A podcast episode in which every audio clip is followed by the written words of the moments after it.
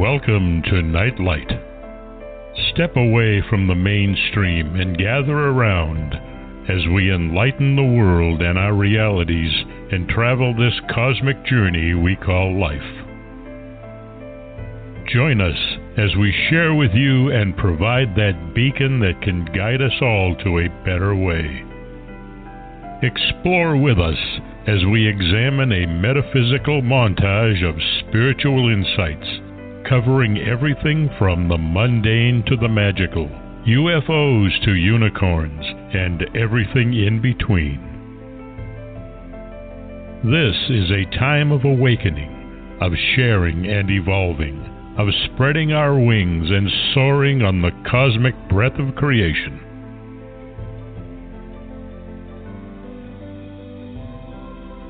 Come and join with other light minded spirits as we weave our lights together to seek understanding, enlightenment, and with a little luck, some wisdom. This is Nightlight, a reminder that you are never alone.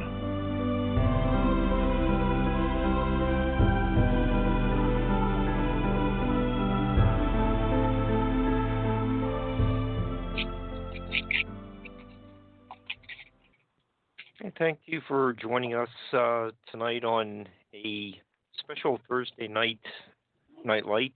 Uh, it's been a rough week. Uh, Barbara still has the plague. On Tuesday, some red-haired guy said I was a very bad man, and I just don't want our guest tonight to call me obtuse and send me to a month in solitary confinement. Uh, yeah, he he's back like the Rakshasa. Uh, Mark Dawidziak is returning to discuss his just published The Shawshank Redemption Revealed. If you are around 50, uh, yeah, your introduction to Stephen King may have been seeing The Shining, uh, it was a great movie, terrible adaptation. Um, then you know, as the years went on, you, know, you went to the mall to see all the Stephen King adaptations. Yeah, Firestarter was pretty good. And, you know, Christine was you know, uh, uh, you know, a good one. Uh, Children of the Corn. Uh, uh, uh, that was bizarre. Um, then there was the one about the rats in the uh, mill. Uh, that was awful. Uh, that was well, that was a little bit more like you know just someone just trying to cash in on uh, Stephen King's name. But um, you know, later in the '80s, you know, there were some movies adapted from uh, Stephen King short stories and books that were not your traditional horror movies, but they were excellent movies. Uh, you know, like Stand by Me, Dolores Claiborne, uh, Misery, and that was a little bit more of a, a hor- horror movie. Movie, and yeah, it's kind of becoming a little autobiographical since Nightlight has its own number one fans like Seminole Lisa and the Human Billboard, but uh, the most celebrated of all the uh, Stephen King adaptations was Shawshank Redemption. It's one of the best movies to be made in the last 25 years and acclaimed as one of the best movies of all time. Um, Mark's book celebrates the 20, 25th anniversary of the Shawshank Redemption's release on September 23rd, 1994. Um, Mark is a TV critic for the Cleveland Plain Dealer and is a film studies professor at Kent State University. If you like, uh, it, like the behind the scenes uh, stories, uh, you know, making your you know favorite movies, um, you know, you want understanding, you want to extend your understanding of this classic movie, I ha- highly recommend you get Shawshank Redemption Revealed. Um, so just want to bring Mark on. Mark, how are you? Oh, very good, thanks. Good. Good. Um, you know, let's before we get to the movie, um, I would just need to start with the original Stephen King publication. Uh, I think that that'd be a good place to see where the idea was originally presented, and you know we'll just keep going from there. Uh, it, it, that came out in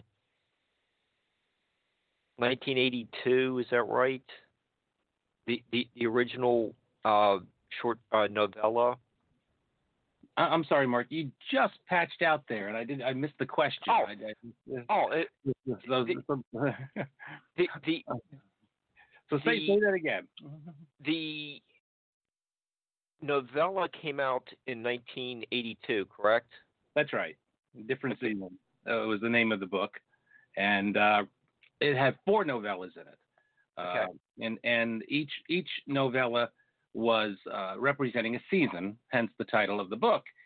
And uh, the first one in the the book is a novella that was called Rita Hayworth and Shawshank Redemption, and uh, it's the story that we know. And uh, two of the best movies to uh, come that have ever been made from Stephen King's work come out of that one book, and, and a third one which isn't bad because the body was turned into Stand by Me by Rob Reiner, and then of course Frank Darabont makes uh, Rita Hayworth and Shawshank Redemption into the Shawshank Redemption, and then there's a third story in there called Apt Pupil, and Apt Pupil is an underrated little movie with uh, um, with Ian McKellen, and it's a ter- it's a it's a very frightening story. Even though, like the other two, there's nothing supernatural about it. Um, but it's it's a very very scary story, and so three pretty good movies uh, come out of that one book. Okay, and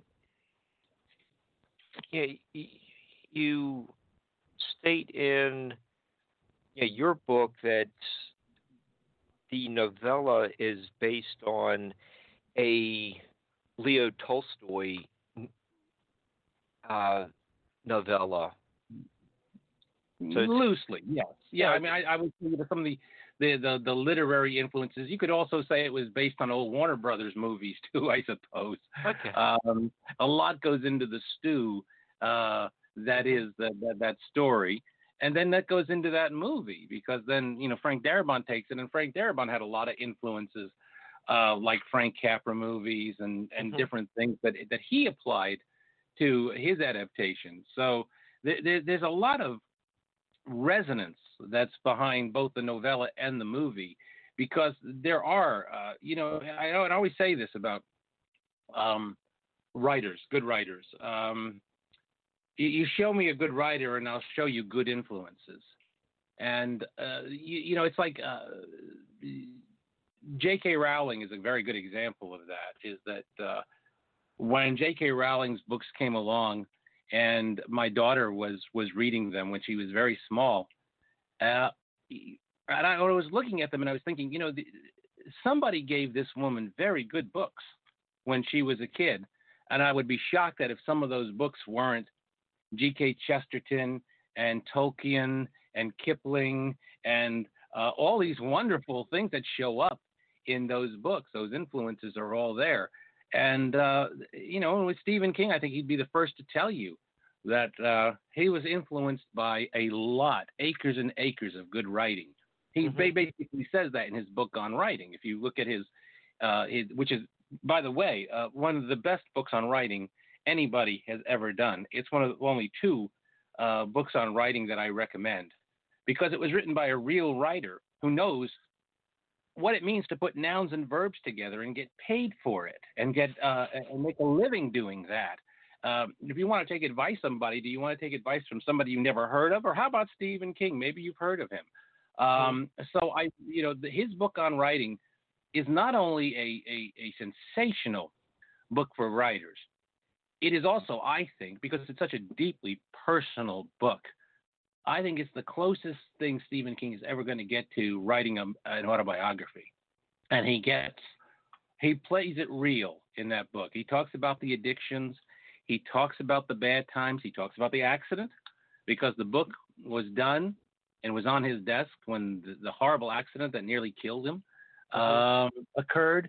And he talks about all of these things in very minute detail. It's a very compelling book. It's a very compelling read, and uh, and like I said, it's it's a book I highly recommend uh, to anybody who is thinking about writing as a trade, uh, because it's not theory, it's how you really do it.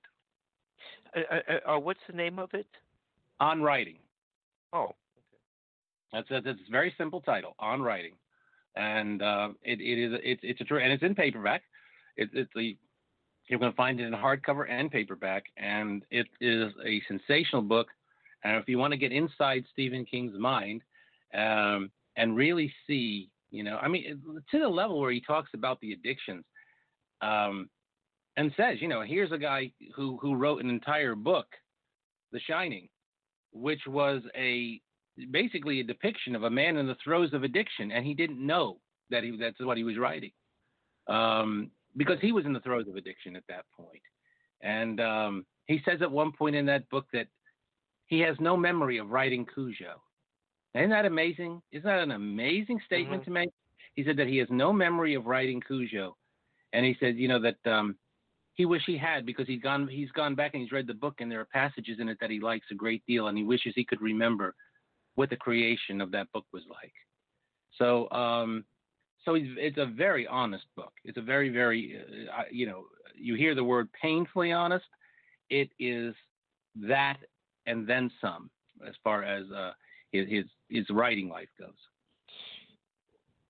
You know, Mark, now, now that you mentioned that, it, you know, it can I can segue us into you know, uh, my next talking point was uh, Anne Rice. I saw an interview with Anne Rice, and she, you know, she, she doesn't remember writing Interview with a Vampire, but yeah, that movie came out 25 years ago as well.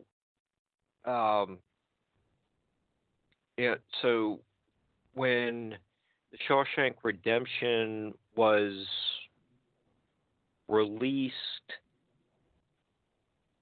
it's you know the other you know big, big name movies at the time were like Forrest Gump, you know, Pulp Fiction, Lion King, Interview with the Vampire.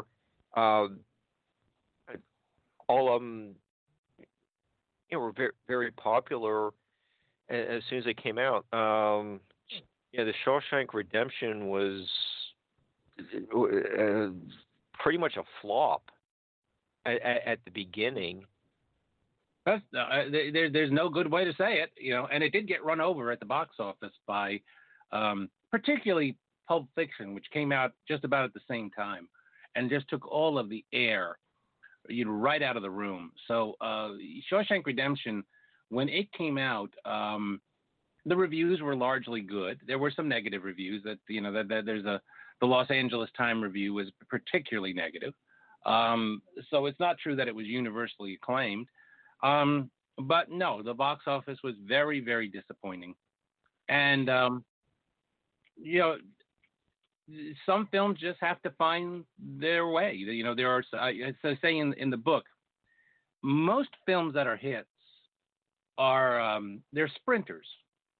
They get out of the gate, the blocks very, very fast and uh, you know we used to allow films to build audiences through word of mouth and mm-hmm. through good press and you know uh, since the 1970s um, uh, we've increasingly put more and more emphasis on the opening weekend and if you haven't right. made it in the opening weekend you, you you haven't made it it's sort of like well if you get to the second weekend and you haven't made it well, I mean, you know, by that definition, Jaws would have been a failure.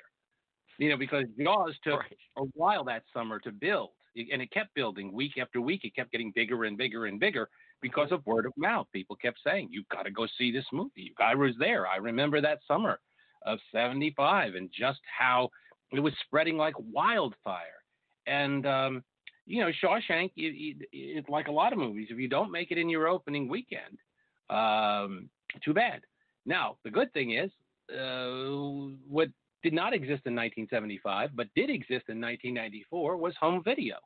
You Mhm. got another shot, and um, Warner Brothers, uh, Warner Home Video, for whatever reason, made the decision to order a lot of copies of The Shawshank Redemption when it went in, into home video, much more than you would think was warranted by how it had done uh, at the box office. But it proved to be a really, really good move because the turnaround is immediate. People think, well, The Shawshank Redemption, it was gradually rediscovered.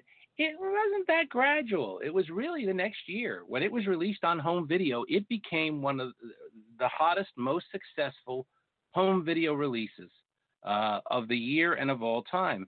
And at the same time, 25 years ago, uh, this fall, uh, Ted Turner started Turner Classic Movies, and he decided to show The Shawshank Redemption a lot. Uh, And so the combination between the cable viewings and the home video, and that, by the way, uh, that path had already been pioneered by another film with a strong Ohio connection, which was A Christmas Story. Um, a Christmas Story had been Yeah. was, was was also a box office. They had they had filmed a good deal of the uh, exteriors in Cleveland, um, and it too had a um, a disappointing box office, and it too was discovered on home video and cable viewings.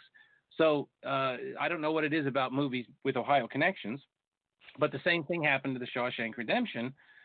Um, and and then it very very what has been gradual is how it has slowly risen on the lists and polls of favorite movies to the point that it is now number one at IMDb in front of The Godfather. Um, so whatever is there, whatever the magic is there, uh, it cuts across all all barriers. It, you know, men like it, women like it. Um, you know, one of the reasons I wrote this book. I mean, there, there are a lot of reasons I wrote this book. One of the reasons I wrote the book was that um, I, was I, I was a witness. Um, I, I was act, I was a film critic for the Akron Beacon Journal in 1993 when the movie showed up uh, in Ohio. And most films that shoot on location, they, they may spend a couple of days out on location, maybe a couple of weeks. This film was here in Ohio, primarily in a town called Mansfield. It was, which is where the Ohio State Reformatory was, which became the Shawshank State Prison in the movie, which is practically a character, and it's a magnificent Victorian Gothic structure. Its nickname was Dracula's Castle among prisoners when it was an active prison, and it's it's that incredible prison you see in the movie, and it's still standing, and you can still tour it, and people come from all over the world just to put their hands on that building because it's Shawshank. Um, so in '93, when the the I got a fax, remember faxes? I got a fax from the Ohio Film Commission saying they're they're going to film a movie in Mansfield, and it was still then titled the what the novella was titled, which was Rita Hayworth and Shawshank Redemption, and um, the head of the Ohio Film Commission was Eve Lapolla at the time, and she basically said, you know, um, would you like to cover the making of the film? We can arrange interviews. And, uh, you know, well, this was a major stay. They were here for three months in 1993. The three summer, they shot the three summer months, June, July, and August. And they were here for two months before that in pre production and then a month after in post production. So they were here for six months. And um, during that time, I, I, I did uh, uh, a few stories about the, the movie. And the first interview I did was with uh, a fellow by the name of Morgan Freeman um, which was I did at the um, in the shade of the Ohio State Reformatory uh, after a long day of shooting. So um, you know, I, I kind of had a connection to this movie, uh, a physical connection to this movie. But um, 25 years later, I was actually working on another book about Stephen King. I was working on a, a bigger book on Stephen King, and my agent was shopping it around.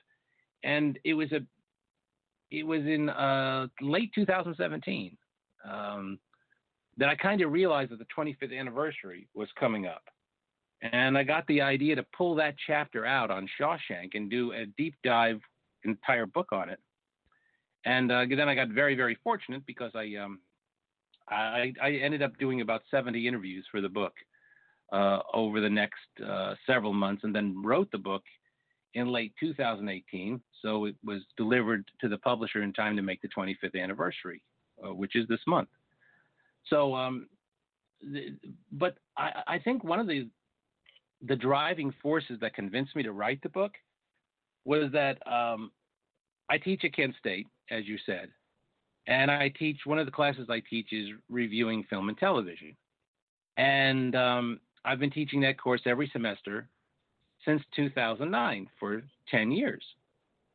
So that twice a year, I sort of get to gauge what my students like and what they don't like. And uh, as the old saying goes, you learn from your students. If you're smart, you learn from your students. And um, every semester, there were two films that I would show them. One was The Grapes of Wrath, the 1940 John Ford film adaptation of John Steinbeck's Pulitzer Prize winning novel. Hmm. And the second week, I would show them The Shawshank Redemption, the week after. And half the class would love the, the Grapes of Wrath. Uh, for many of them, you have to remember this was the first black and white movie they'd ever seen. You know, it's the first old movie they'd ever seen. And um, for half the class, the, the Grapes of Wrath was a transformative experience. They were they were really profoundly moved by the story of the Joads. Mm-hmm. And then um, the other half couldn't hate it more. It's everything they hate, and they will tell you that it's slow, it's old, it's black and white, it's chalky, it's all you know, it's everything they they they dislike. You know, I've had students tell me that uh, they should track down every copy of this film and burn it so nobody ever has to sit through it again. Um, so we have a very good discussion on the Grapes of Wrath. And then the following week, I show them The Shawshank Redemption. Now, semester after semester, Mark, this is the only film I show that gets close to a 100% favorable response from my students. let me repeat that 100%. Nothing mm-hmm. gets 100%. Nothing. And yet, this movie profoundly touches people who hadn't even been born yet when the movie was made. I'm now showing it to people who weren't born there. This was it's a 25 year old film and I'm showing it to students who are 18, 19, 20. And any film that was made before you were born is an old movie. And yet, they all love it. They all, I mean, they, they mm-hmm. are profoundly moved by it. So after the week after I show them the Shawshank Redemption, I would ask them, "How come you liked this movie, the Shawshank Redemption, and you didn't like the Grapes of Wrath?" when they are essentially the same movie. And they look at me like, What are you talking about? I said, Well, thematically, they are the same movie. They are about the same things. They are peop- about people crawling through feces, if you will. This is about people who are are crawling and trying to keep hope alive under desperate circumstances. That's what the Joads are trying to do. And it is what Andy and Red are doing in The Shawshank Redemption. And I said, So why did you like this one? And they'll say, Well, The Grapes of Wrath was too long. And I say, Shawshank's longer. And they look at me like, How's that even possible? Well, it is. It's about five, six minutes longer than The Grapes of Wrath. And I said, So so next, next objection. Well, the Grapes of Wrath was just too talky. Shawshank Redemption is pretty much all talk. That's pretty much all it is. There are no special effects. There's no CGI. There's no explosions. All of the great dramatic moments are in the the are in the dialogue, are in the exchanges. Next point, and they really can't articulate what it is. And you know, and I have a theory, you know, and and and I say this in the book, but my theory is that one of the reasons this movie keeps going up and up and up is that um, when the movie came out in '94, times were pretty good. The economy was good. Um, uh, most things were pretty good on all fronts. It was a pre uh, 9/11 world, right? And um, the, this generation that has grown up in the last 25 years since this movie has come out, times are a little bit more uncertain. Jobs market certainly is a lot more daunting than it was in 94. The economy certainly is more uncertain. We're more divided as a nation than we have been probably at any time since the Civil War. And this is a movie about friendship. It is a movie about hope. It is a movie about redemption. And I think those themes grow in resonance because those themes are more precious now than they were in 94. I think they have more resonance. I think they have more meaning. And it's an incredibly relatable film for that reason. If if this film could only appeal and you could only relate to this movie because the characters are prisoners, uh, you know these, these are this is a movie about convicts. And if if the appeal of this movie was confined to people who have actually been in prison, it would have a very small following. And yet, men relate to it, women relate to it, my students relate to it. And the reason is because you don't have to be in prison physically to be in prison. You right. can be in you can be imprisoned by a whole lot of things and you can feel trapped by a lot of things. You can feel trapped by a job. You can feel trapped by circumstances. You can feel trapped uh, by a bad relationship. You can be trapped by addiction. And this movie basically says, um, hold on, hold on, that hope is a good thing. And, uh, you know, in one section of the book, I interviewed uh, uh uber fans uh, uh, of the film. And many of them credit this movie get, of getting them through bad times or out of bad situations. What movie does that? What movie has that ability and that power? Um, and you know it's it's it's also when you know we were you had said before that uh, the origin of the story, the Stephen King story, goes back to this novella, and that uh, uh, this story is, is not a you know classically a horror story. Um, I've had people say to me, you know, isn't it ironic that some of the best movies uh, made out of Stephen King stories are not horror stories? And then they'll immediately point to Stand by Me, The Shawshank Redemption, and Misery. And uh, you know, I immediately say, well, it depends on how you define horror, doesn't it? You know, uh, what you're really saying is that they're not supernatural. Right. But that doesn't mean they're not horror. And if somebody says to me, The Shawshank Redemption is it's not a horror story, my immediate response is, says who? You, you, can you think of a more horrific circumstance than what Andy goes through in yeah, the Shawshank Redemption? Yeah, f- falsely imprisoned for 19 years. Much of his life robbed, living yeah. in this this, inc- this, corrupt place that has him in its thrall. Um, uh, really? Yeah, this isn't a horror story. I, I well, and misery is not a horror story that's like saying Psycho isn't a horror story because it's not it's, because there's nothing supernatural about it. But of course it is. Uh, sometimes the greatest monsters are the human monsters, and Shawshank certainly says that. You know, Andy is is victimized throughout the film by the human monsters. So um, yeah, it is. You know, it, it, there's not a lot separating it. What I'm saying, you know, from Steve, the rest of Stephen King's work. Um, it, and if you look at this as this film as some kind of of, of exception to the rule, uh, I think you're looking at it wrong because there's just one little shade that separates it from everything else that Stephen King has done. Okay, it, and do you think it's it just it's just lacking that supernatural element that is basically this very characteristic of Stephen King's works? Yeah, I think so. I mean, yeah. you know, but but I also think that um, you know, horror is always about um, metaphor, and so it's always about certain intangibles, things that you can't put your your your, your fingers on, uh, that stand for other things. And in the Shawshank Redemption, some of those intangibles are, are are things you can't put your hand on either. You can't hold friendship in your hand. You can't hold uh, the salvation in your hands. You you can't hold uh, all of the, the the themes that are here. Those are intangibles too, and um, and they are the the magic that is behind what what what saves Andy and Red. You know, uh, friendship uh, saves them. They save each other, and that's pretty powerful magic. Uh, that's you know, and and it may not be supernatural, but it's magic nonetheless.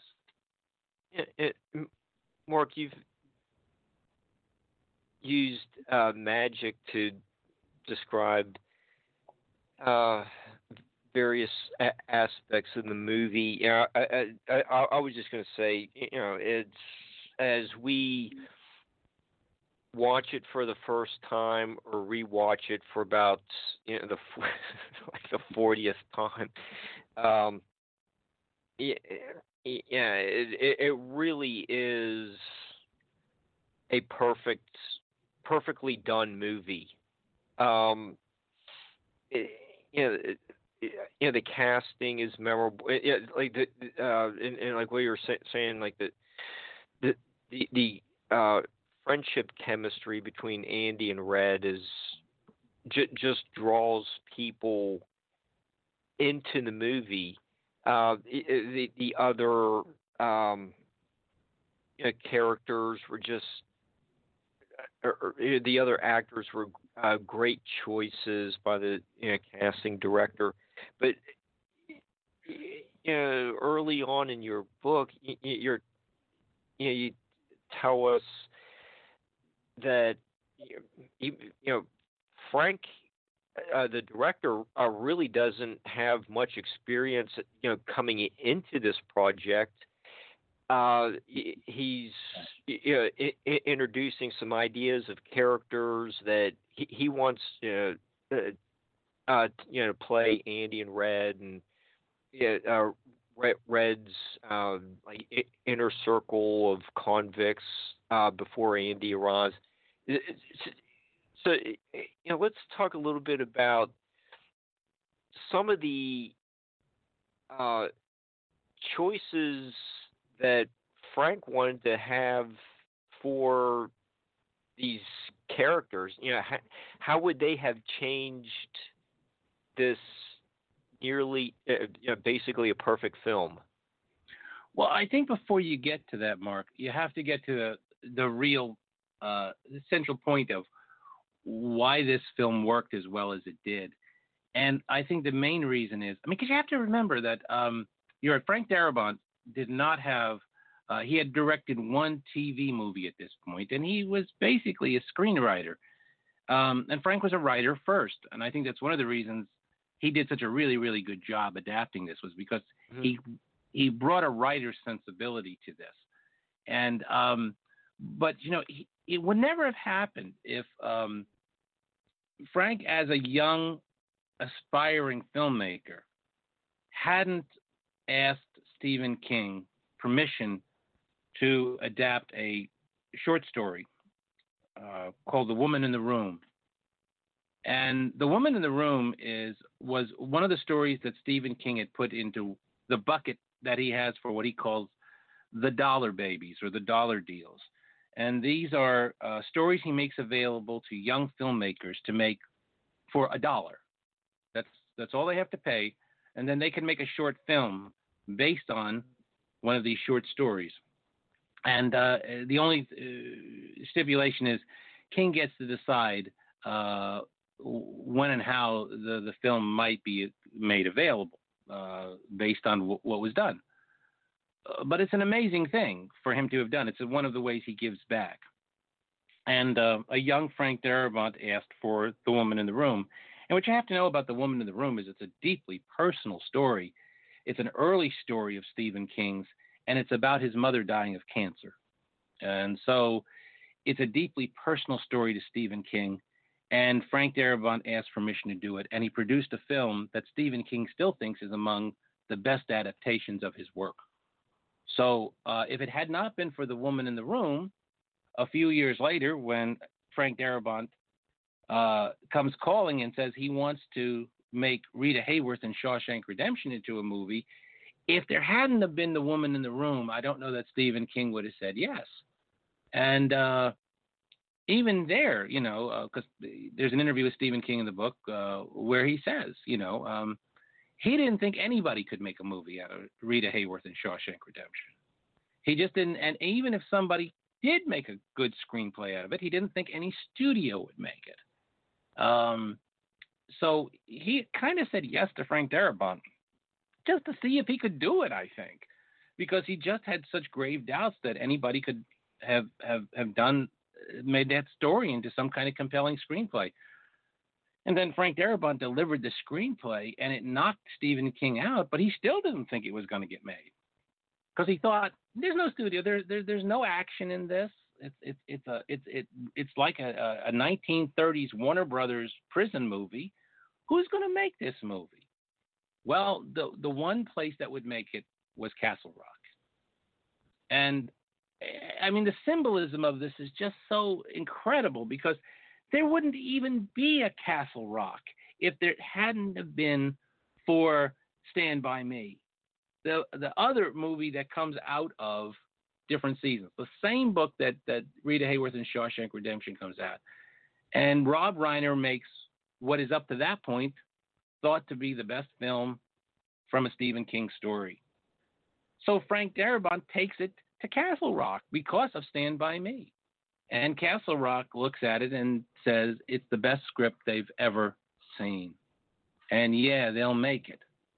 And it's at that point that Rob Reiner steps forward and says, Let me direct it. And Castle Rock says, Let Rob direct it.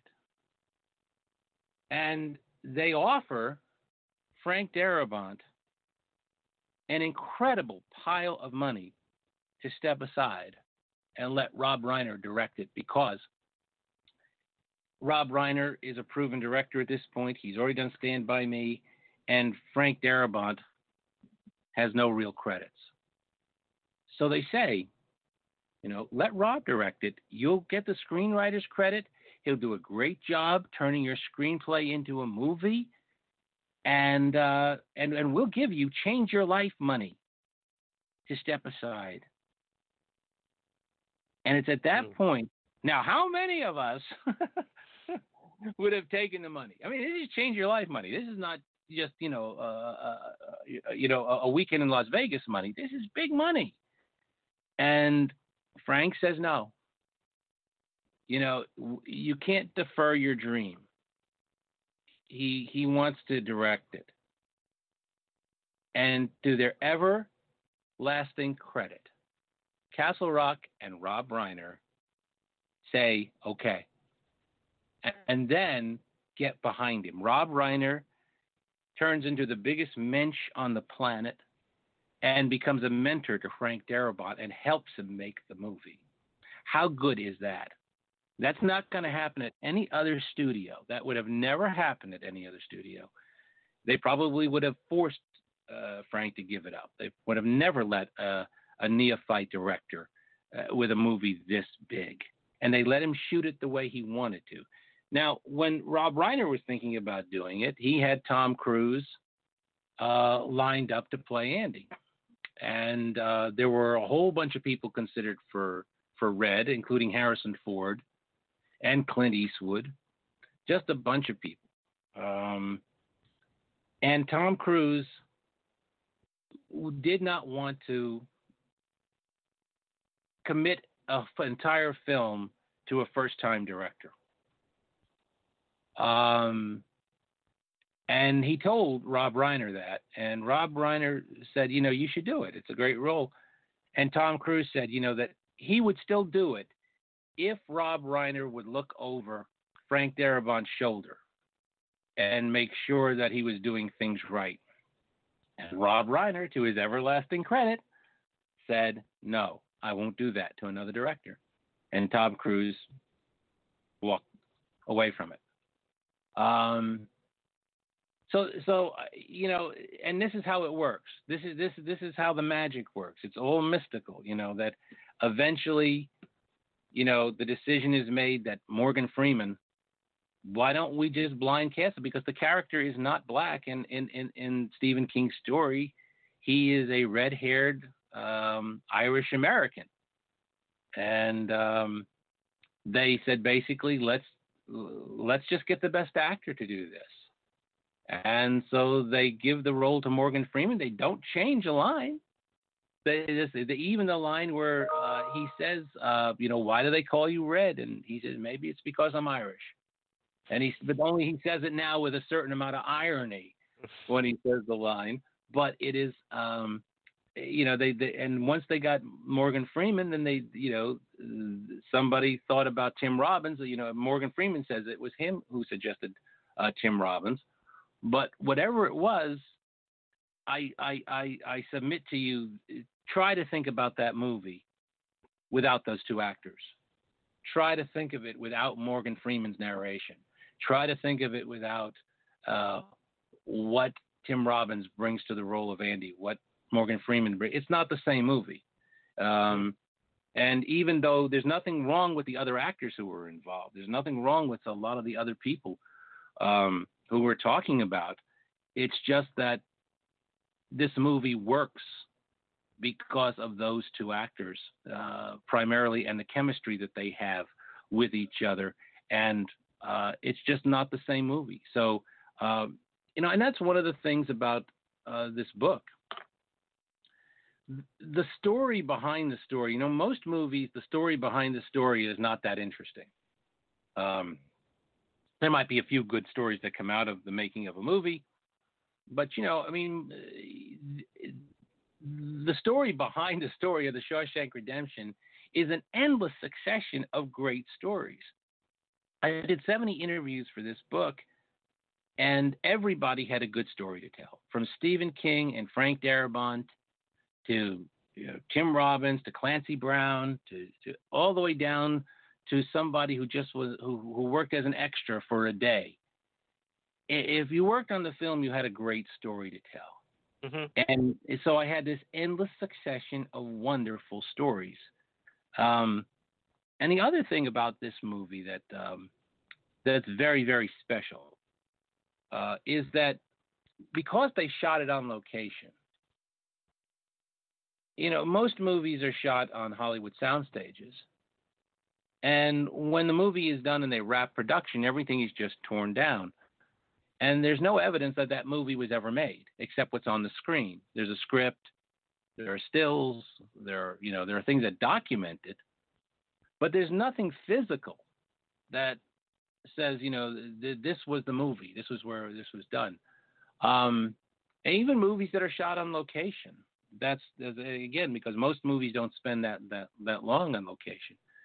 But the Shawshank Redemption shot 95% in Ohio, and it was shot in a succession uh, in a group of little towns in north central Ohio, um, Mansfield, Upper Sandusky, Ashland, and um, all of these locations are still there.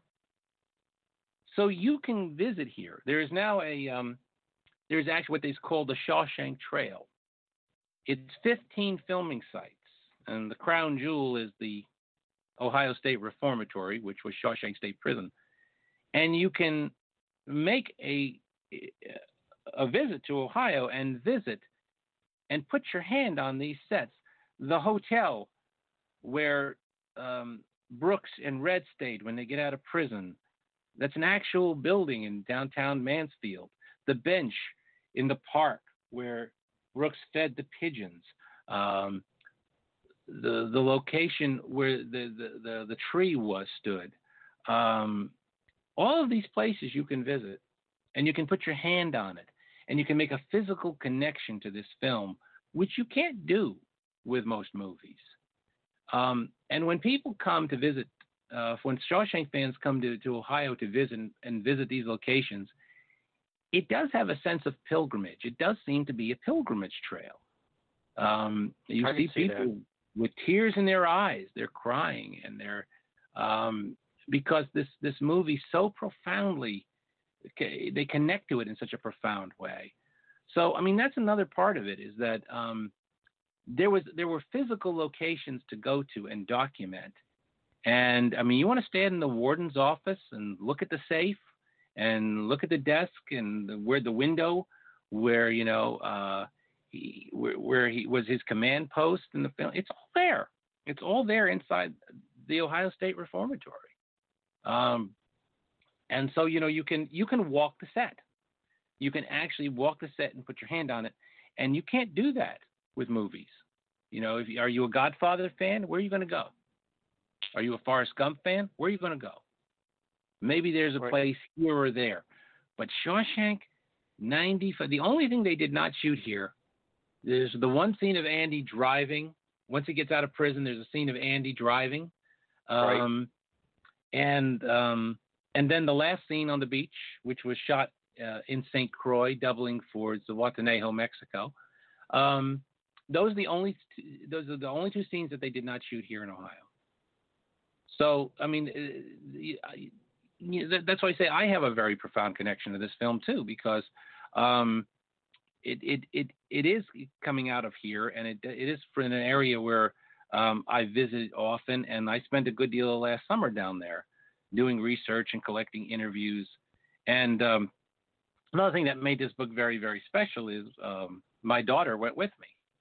Um, Becky is a um, very gifted photographer and writer, um, but she is a photography uh, major at Kent State University. And this turned out to be her internship and senior project for Kent State.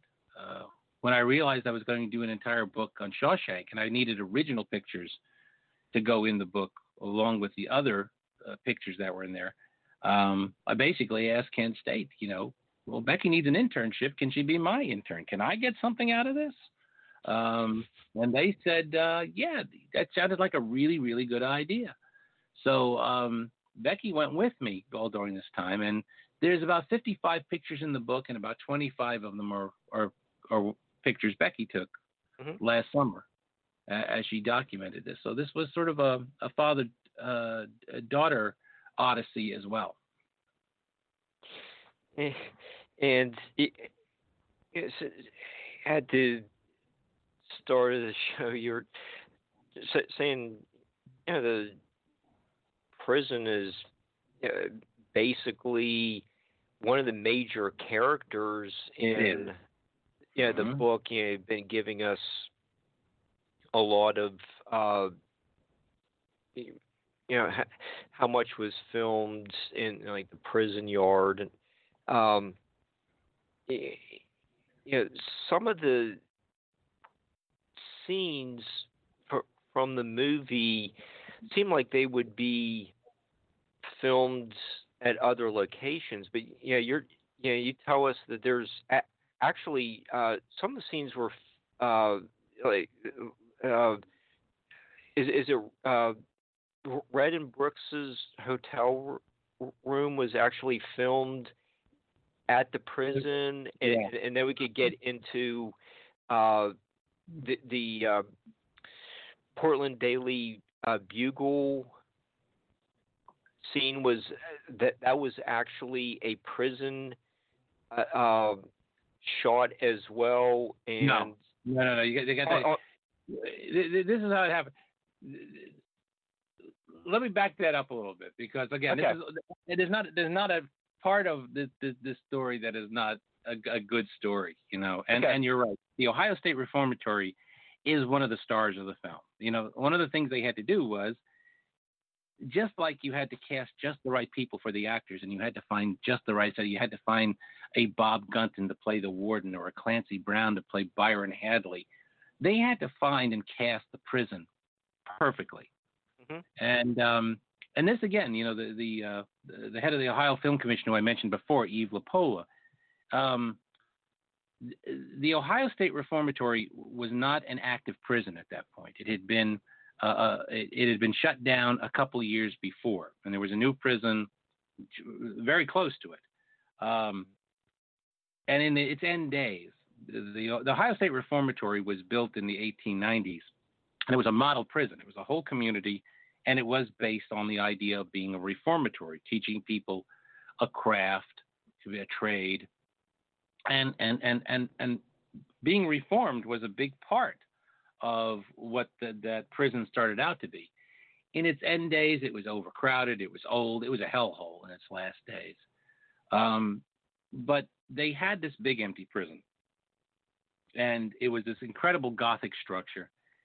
And um, Eve had found out that they were they were looking for one, so she went to a, an exhibition in Los Angeles where uh, all the film commissions uh, and uh, meet in a big exposition hall, and directors and producers go around and they meet with the different film commissions.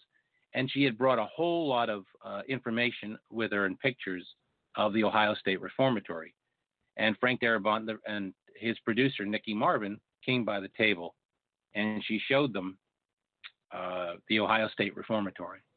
And um, they were, as anybody is who's ever just stood in front of that building, they were knocked out just by the pictures. Um, so it came down to two prisons. They had it narrowed down to two one in Tennessee and, uh, Ohio State Reformatory in Mansfield.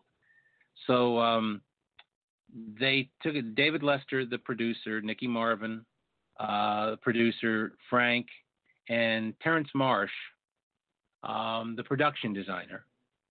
They they went on a scouting trip in March of 1993, and the first place they stopped was Mansfield. They went to the Ohio State Reformatory first, and it was a cold, wintry day in Ohio. It was one of those March days when Ohio when winter just refuses to let go.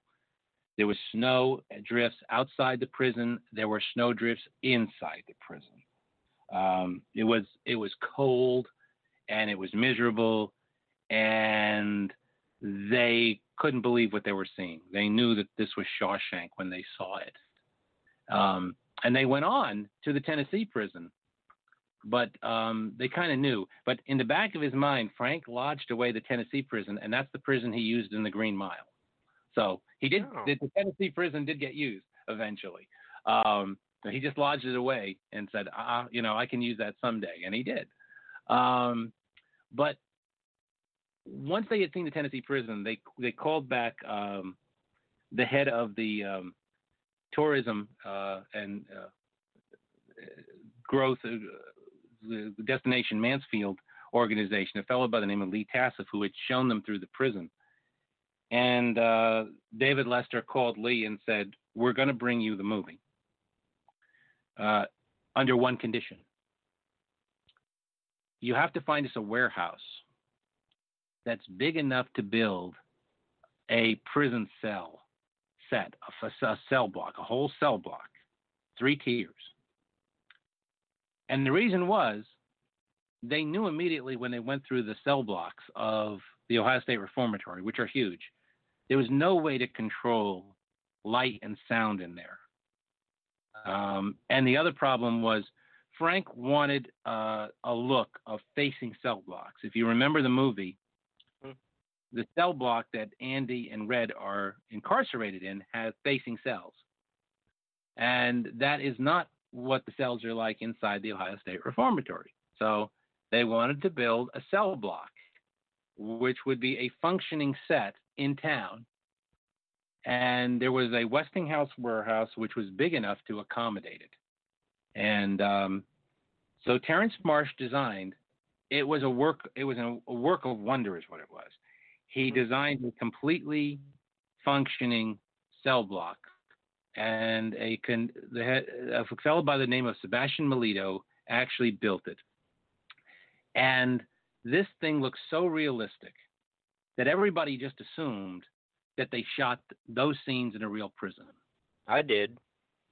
Well, the, the truth is that was uh, a set they built in this warehouse in Mansfield. And um, under any other and on any other film, Terence Marsh would have won an Academy Award for that cell block. But everybody just assumed, like you did, that it was a real prison, so it was too good for its own good. And, nobody didn't get the credit at the time for having been this incredible work of, of film magic. And it, they actually had hydraulics that worked. I mean, if you look if you look at any scene in the movie that was shot in the cell block, it was shot at uh, in, in that warehouse. All the other scenes were shot at the prison. You know, you know, everything else was shot there. All the prison yard scenes were shot there. The warden's office, um, the cafeteria scenes, um, all of those scenes, the solitary scenes, everything else was shot at the Ohio State Reformatory. The uh, the one thing that was not shot there was the cell block scenes. Now, they also needed other places, um, and among them was the, the, the, they needed was a really interesting looking building to serve as the Brewer Hotel, which is this sort of halfway hotel where James Whitmore's character Brooks stays when he gets out of prison, and Morgan Freeman's character Red stays when he gets out of prison. They they found that building in downtown Mansfield. It's called the Bissman Building, and it's uh, it, it goes back to the 1880s. They put an awning on the building to make it look more like a hotel, but it's not a hotel. So the interior of the Bissman building was not used for the hotel scenes, only the exteriors. So where is that room where Red and Brooks stay when they get out of prison? It's back in the prison. It's that's that is inside the Ohio State Reformatory, and it's still there. If you want to see Brooksy's room, it's still there. They had this nice big space which was off the chapel area, and it was big enough to put a room in there, to build a room. So they built the hotel room set in the prison. And then they used the ground floor of the Bissman building, which is the hotel, for the editor's office at the end for the Portland Daily Bugle. So the Portland Daily Bugle is inside the Bissman building, which is used as the hotel, and the hotel room is back up at the prison. Now, symbolically, that's pretty good you know, because when James Whitmore's character gets out of prison, he goes to that, that awful hotel and that awful room. And symbolically, to know that that room is actually up in the prison, and we all know that Brooks never gets out of prison. He's physically out of prison, but he's not out of prison. He's still trapped. And the symbolism of that room actually being in the prison is powerful. And it's also somewhat startling because when you take a tour of the prison now and you're walking through, all of a sudden you're standing in Brooksy's room. It's like, wait, wait, wait, you know, it's it, it, it is almost a disconnect for a second, and then you realize, like, wow, that's here, that's that's that's here inside the Ohio State Reformatory. So the irony there is they did not shoot the prison uh, blocks uh, block scenes at the prison but they did shoot the hotel room scenes there. So, so that's what you were referring to, right? Is the the um, uh, beam with Red was here and you know, yep. Brooks was here? Uh, is is you know is that a prop or is that is still there? It the, they built that beam. They put the beam up there, and um, then they tore it out. Oh. Um, so, uh, uh, so, uh, an identical beam has been put back. So when you tour the prison, um, it's there. You see it there, but it is not the original beam from the movie. Um, it, it, but it, but uh, the space for it was there. So they just they, they just put an identical beam back with the words, "If I didn't tell you that, you wouldn't know it," um, because it looks exactly the way it looks in the movie. And uh, I mean, you can walk into the room. You just walk right into the room, and uh, you're there. You know, so it is. Uh, like I said, that's one of the amazing things about this. Uh, and, and it also speaks to the, the cell block. It's it's like everything is a good story. Everything about this is a good story. It's like the tree, you know. Mm-hmm. Yeah, they we have needed to get into find, that. They needed to find the tree, and uh, there's a great guy who I interviewed for for this book, among many great guys and great people. But um, the person who was in charge of scouting locations was a, a very colorful fellow by the name of Kokayi Ampah, who had worked on a lot of movies at that point.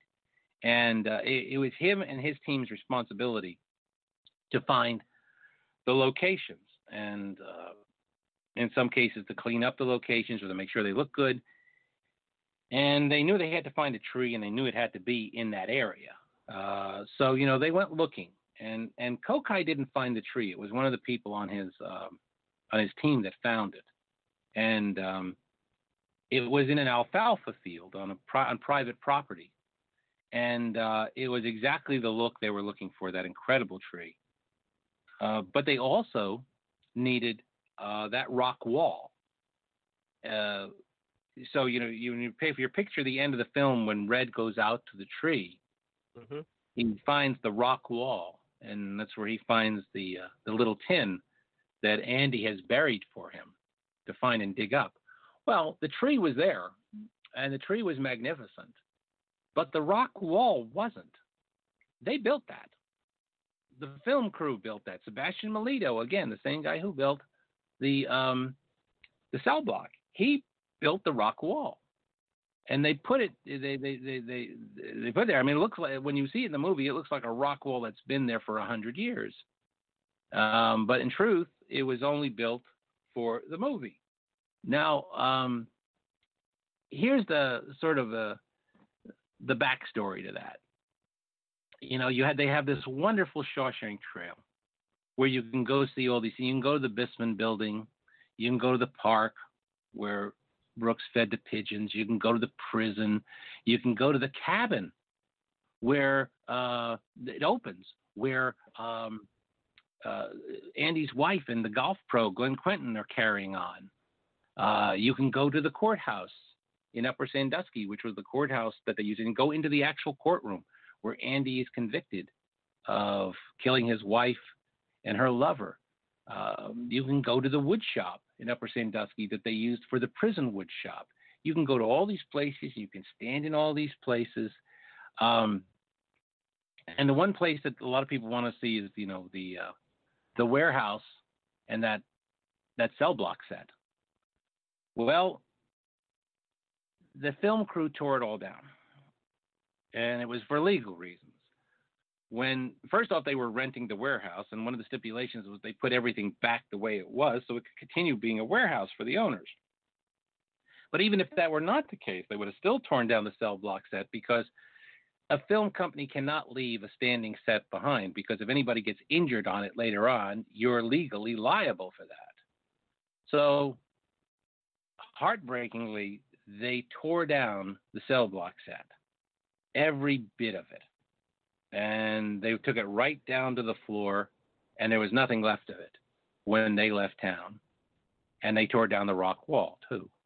Because the rock wall, they had to put that back. That was a that was you know, a farm that was yielding crops.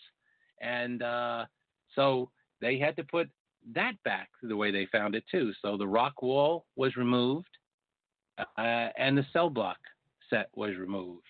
And then a few, uh, many years after that, the entire warehouse was torn down. So even if people who want to go by and see the warehouse where they film the scenes, there's nothing to see. There's just a big lot there. You have to use your imagination if you want to think about what it was like when they were actually filming there. Um, and the tree tragically came down a few years ago. Um, th- there's a myth that um, the tree was struck by lightning and that's what brought it down. That's not true. Uh, windstorms brought the tree down.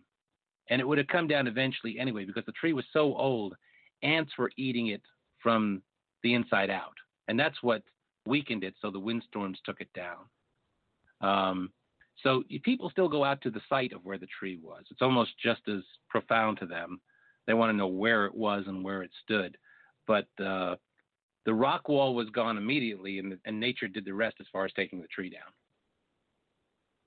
Okay. It, when okay, so we have uh, yeah, good good understanding of the you know layout of the town and you know the farm being out, you know, away from the uh, prison. You know, you also devote um, so some of your book to you know really analyzing the characters. You know, you spend a little bit of time uh, doing that, and you know, and you, were just uh, talking a little bit about uh, Brooks. Um, yeah, he's he, he doesn't have a you know a lot of on-screen time, but James Whitmore just leaves such a uh, presence in that film that uh, uh, you know deeply uh, uh, affects all the characters. Um, it, it, it just seems like he's the worst case scenario that could happen if you ever get paroled. You, know, what did, role did uh, James Whitmore play besides being just a really nice guy and mentor to all the people on, on the set with his uh, stories of his lengthy career? Yeah, and I, I think it's just the fact that um, you know because because in the book um, there is a character a character named Brooks, but um, uh, basically he's not the way he is in the movie, and and and there are two characters who kind of are used to uh, uh, as somewhat the uh, the origins of the Brooks character, but Darabont really created um, a, a, much different uh, type of character and used the character in a, in a, much different way than Stephen King does in the book. And um, you know, you, you needed an actor who had the gravitas of a James Whitmore. You needed somebody who could basically give you an awful lot without saying a lot. That it's all on the face. I mean, you know, there's there's these wonderful scenes uh, that are just close-ups on that incredible face of James Whitmore, and he's telling you everything you need to know. Uh, like the scene on the bus when he's leaving uh, Shawshank Prison and it's taking him towards the town. Um, and is that those those incredible close-ups? Uh, you you really do need that kind of an actor uh, who's bringing you, and, and and also somebody you have to believe really has been in prison all those years. And uh, Whitmore just had that face and that quality so that later on, when Red is saying to people, you know, um, that he was institutionalized, you know, even before Brooks gets out, and when he holds the knife to, to Heywood's throat, and he he, he goes crazy because he's going to get out, and he he doesn't want to leave. He he the only thing he knows is prison. And and and he, they say, you know, what what what happened in there? And Red says, you know, it's uh, he's he's become institutionalized. You know that these walls are funny. You know, first you hate them, then you you know you get to depend on them, and then they're the only thing you know, and that's institutionalized. And uh, Whitmore isn't even in the scene. Whitmore is not even in that scene, but he hangs over that scene. That's all you can think about. That's all you can see is Brooks in that scene as Red saying that. And you're right. I mean, he is the example. Uh, you know, Red says at one point, you know, they they send you here for life, and that's what they take, the part that counts anyway. And that's, um, you know, uh, it, it's just, uh, you, you know, if it wasn't for the fact that James Whitmore is playing that part, we wouldn't feel it as deeply as we do. And um, you know, you mentioned that um, what James Whitmore brought to the, the set as a you know as a presence because um he, he, you know he was suffering from arthritis at the time, so he wasn't getting around very well. And they had a lot of scenes where he's climbing the steps to get to his room. He's got, you know, there were a lot of, you know, walking around town. And I, and I have to tell you that, you know, that, you know, uh, nobody, nobody can remember that summer and that, that, that three month shoot with remembering the heat. Even for a summer in Ohio, that was a brutally hot summer. Um, it, it, and the first thing people, even people who weren't in the film, and people still talk about the summer of 93 and how incredibly brutally hot it was. And, um, and Whitmore was such a trooper. You know, he never complained. He'd always give them another take. He'd always do it again. Um, but you know, one of the things that um, when I asked for endorsements to the book for the book blurbs for the book, one of the people who who gave me just a, just a wonderful, terrific blurb was Clancy Brown, uh, who plays Byron Hadley. And um, you know, one of the things that, that Clancy said was that in addition to everything else, the book was uh, was almost like a tutorial on how film crews should act on location, and that is really really true. This was a great film crew. Um, they left behind a lot of friends and a lot of memories, and they did as little disruption to the area as they could. And they also had a whole lot of great ambassadors within the film. Um, that, that, that came across in, yeah. in your book. It just how many just local people you who were in in the movie. You know, you spoke to him about it, and and, and everyone just had something uh, uh, you know really positive to say uh, about you know working with th- this person, this lady. Yeah, I got the uh, uh, dog story. Oh yeah, as as well. I, I mean, it's like it, you know, the movie's about hope and friendship, but but that's what is like the real life legacy of the movie. You know, we just had um, a few weeks ago, uh, the weekend of August 16th, 17th, and 18th was the big Shawshank um, reunion event, uh, 25th anniversary reunion event uh, in Mansfield, and uh, Frank Darabont came in for it. And it's the first time he'd come back since '93. He had never been back here since '93 and uh, Bob Gunton was here, and Gil Bellows who played Tommy, and um, just uh, you know uh, several of the cast members came back for it. Uh, Kokayi Ampah was here, and um, it really was like old home week. It was really like this this incredible bunny. We had uh, you know, thousands of fans from all over the world came in for it.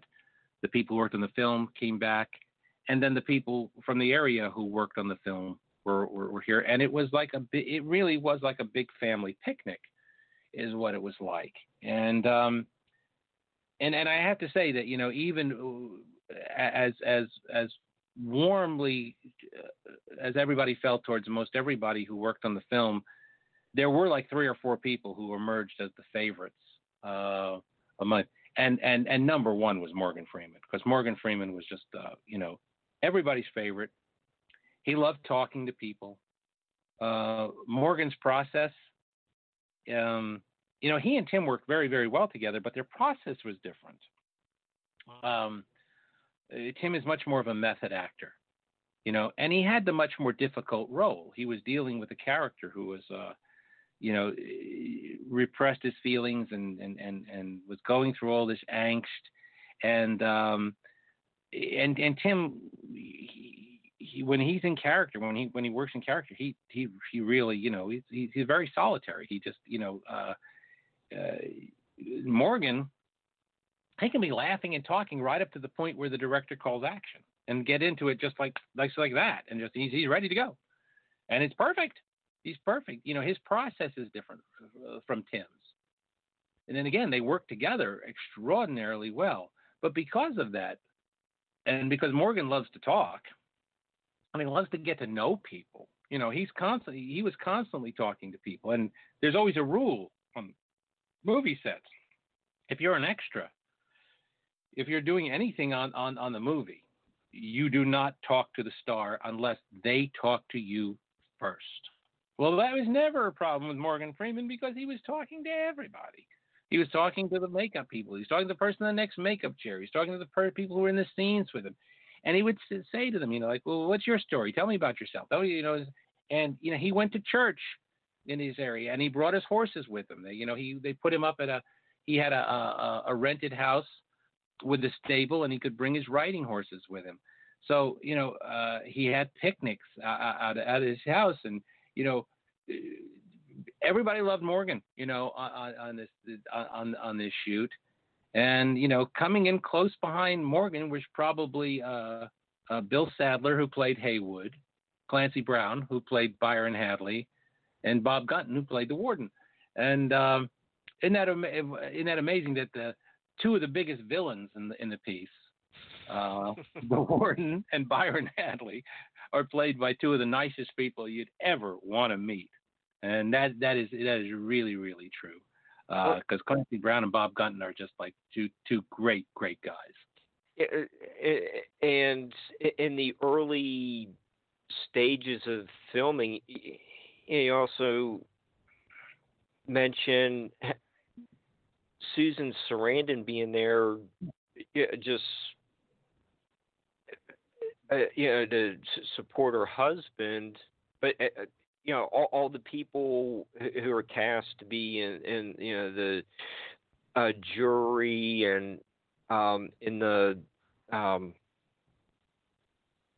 attendance of the trial, like uh, they were just amazed that she was there, and she, you know, she she was very uh, gracious to talk with uh, th- them in between all the shoots. So you know, like, oh, yeah. it, it, it, just continued for you know, you know, uh, big name stars who weren't even part of the movie, uh, uh other than she was just there on vacation uh, with her husband. Well, you, you got to remember that um, it was a long shoot, and and so you know Tim was here for three months. They also got him a house. Um, it was actually a house that belonged to a, a Seventh Day Adventist dentist, and um, you know, so he had this house where he could stay, uh, and so and he had two little boys, so he and uh, Susan Sarandon and, and the boys could, uh, you know, have more of an actual home life because it is, I mean it's a three month shoot. That's a that's a low. You're not going to stay in a hotel uh, for although uh, a lot of people did stay at the Holiday Inn or the Mansfield Inn or whatever. Um, but the the the bigger name people uh, got they got them houses, um, so they could you know for Morgan it was a it was a case of you know so he could get a ride in because it's how he that was his therapy that's how he stayed sane was to to get in a ride at the end of the day.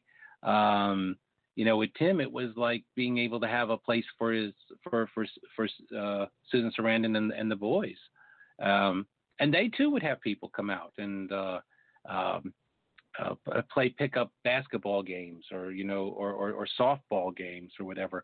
It really was like a um, you know because there's a lot of downtime on films, and uh, so the extras and the, the guards and the and the people who worked on the film, the people in the community, and the, and the actors, they, you know, they, they, they did kind of bond throughout all of this. Um, you know, Clancy Brown remembers that he and Larry uh, Brandenburg, who played one of uh, Red's inner circles, they they had a house together, um, and uh, they basically it was like a a, a a boy's summer for them they, you know, they weren't in a lot of scenes. They had a lot of downtime. So, you know, as Clancy said, you know, they they watched a lot of baseball. They watched shooting stars at night. They drank a lot of beer and had a great time. You know, so you know, Clancy remembers it as a as a, as a great shoot. Um, you know, a, a lot of fun. So it it it really was a happy film. Is what I'm saying. Is that you know there there are people will say you know this was a happy shoot and you look into it and you find out, you know, where the problem. And it's not to say there wasn't a lot of artistic pulling and shoving around the edges. There was, um, because this was Frank's first um, film, and one of the reasons Tim Robbins agreed to do the film was uh, he had just directed his first movie, and he knew how important your cinematographer was especially for a first-time director, but for anybody, your cinematographer is is really, really, really a crucial person uh, to have.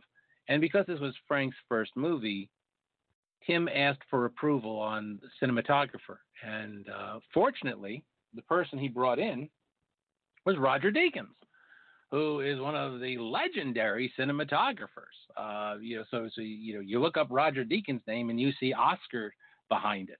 Um, so they brought in Deakins, who was um, a real contributor to the movie, and he also had a, a different way of filming than Frank. You know, Roger Deakins believed that you spent all your your time planning the shot so that when you actually did the shot you did it very fast. You could do it very very quickly. And most of your time should be spent planning. Frank believed in a lot of takes uh, tim and morgan will tell you too many takes. And he probably did overshoot a little bit uh, because you know he was a first time director. And you you know as a first time director you want to be sure you have it. You know you don't you, you don't quite have the confidence that you have later on. Um, so you had some really really good people where you know Terry Marsh we've already talked about you know as the as the production designer. Brilliant brilliant uh, you know artist. So you had Terry Marsh you had Roger Deakins you had uh, you know Frank Darabont uh, and then you had you know two great actors who had also directed in Morgan Freeman and and Tim Robbins and from this, there was, you know, there was certainly a little pulling and shoving around the edges around, you know, how to do a scene or how many times you do a take or how it should be done. But from all of this, a better film emerged because they all learned from each other. And they all, you know, they, they all contributed something to the stew that became Shawshank Redemption. So you have this, you know, uh, collaboration. I mean, you hear that film is collaboration. Mm-hmm. Boy, is it and, uh, and and Shawshank is one of the. I mean, and when it's all done, when when you it's all done, it, you know the editors who worked on this film. It's an editor's masterpiece. This film. You want to study great editing, look at the Shawshank Redemption, and then the music. Then you add Newman's music to this. Um, and Mozart's music. What's that? And you know Mozart, yes, the uh, the Marriage of Figaro. Uh, but but you know you add in uh, you know there are like there's Hank Williams, there's the Marriage of Figaro, there's a few other uh, but for the most part, you know, most of the music that you hear is that incredible score. Uh, you know that that just you know just wonderful, wonderful uh, uh, music by Thomas Newman, and every that's why I say you know the, the people who worked on this movie, um, and then you will go, go all the way back to the source material. You go all the way back to the, that that you know that none of this happens, none of this works without uh, without Stephen King's original story. So you know the, the the people who work on this movie, you know, you start making a list. You've got incredible craftsmen working on this. You've got incredible artists uh, Stephen King, Frank Darabont, Terry Marsh, Roger Deakins. I mean, that's that's uh, Thomas Newman. I mean, it's, it's an incredible uh, collection of talent working on this movie. And as you know, we've d- discussed uh, the symbolism of uh, James Whitmore's uh, Brooks. And you also look at um, you know, we can also look at the uh, symbolism of the uh, uh, tarring the uh, a, a woodshed roof, and you, know, you bring our attention to you know, like in that scene where you know you kind of get you know the impression of uh, uh, you get the twelve disciples there, but yeah, there there are elements that Andy is a Christ-like figure, but he's not know, not totally a Christ-like figure, and all the uh, you know, roofs of the actual prison are all pointing up. It's you know there's a, a, a lot of other imagery in that movie that uh, it goes with concepts of hope that you know you know we may not think about, but when you read your book, you know you're you know uh, uh, uh drawing our attention to it and t- tying all that together. you, you know, could, could we talk you know, for a little bit about that kind of symbolism uh, of, of some of these characters and scenes? Sure. You know, Shawshank Redemption is the type of movie that the more you look for, the more you're going to find. And that's why another reason it, it, it really uh, invites repeat viewing um, because you can see a scene and you can say to yourself that, uh, you know, uh, wow, you know, the, I mean, like the, the symbolism of, of uh, Andy crawling through that um, that that that awful tunnel, you know, uh, the sewer, five football fields uh, to come out clean at the other end. And when he gets out, you know, there's that incredible scene where the lightning is forking all about, and he puts his arms out and reaches his arms up. And people have said that, you know, it um, it's the moment that seems that's most uh, Christ-like in symbolism because it almost seems like uh, a crucifixion symbol, and yet it's not. I mean, it's this is the moment of, if anything, resurrection. It's the moment of of of uh, mm-hmm. salvation. It's the moment that he gets out, and you know, so it's one of those things where you can look at that scene and say, is it one? Is it both? Is it neither? Is it you know? It, it's you can go through uh, so many aspects of this film, and it's there, there, there's so much that's in the dialogue. There's so much that's in the, the way things are shot. There's even things in, in, in aspects of this film that you don't see or you you don't know notice unless you're told to notice. It's like the twelve disciples on the roof. Um, and I didn't notice that. Know, another uh, uh, Shawshank uh, uh researcher noticed that, uh, who had written a book about it in England, and uh, and and you know I would have never noticed that. Um, you know, you certainly notice the scene where you know Heywood goes over and Andy does not partake of the of the drink. Uh, he says, you know, I gave up drinking. Um, you know, so uh, but if you look at, at, at this this movie, like there's, you know, uh, one of the things that um, the themes of this movie that that's obviously very very powerful is redemption. Um, but the Christian concept of redemption is that you can't earn it. Uh, the Christian concept of redemption is it is yours for the asking. Um, it is yours for the, the acceptance and the asking, and it is given you. Um, with that come certain obligations, but you know you don't earn redemption in in true Christian theology. Um, this movie actually says, you know, uh, believes in hope and redemption, but it also stresses the fact that you have to pursue the correct avenues to get there. One of them is education. Look how much this movie stresses education.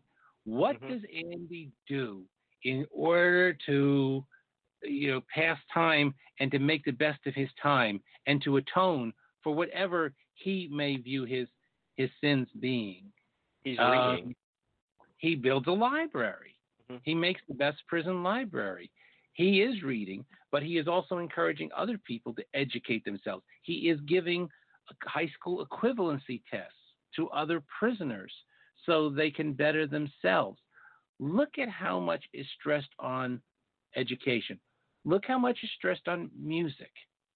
That the arts and uh, music can be a way of leading you to redemption.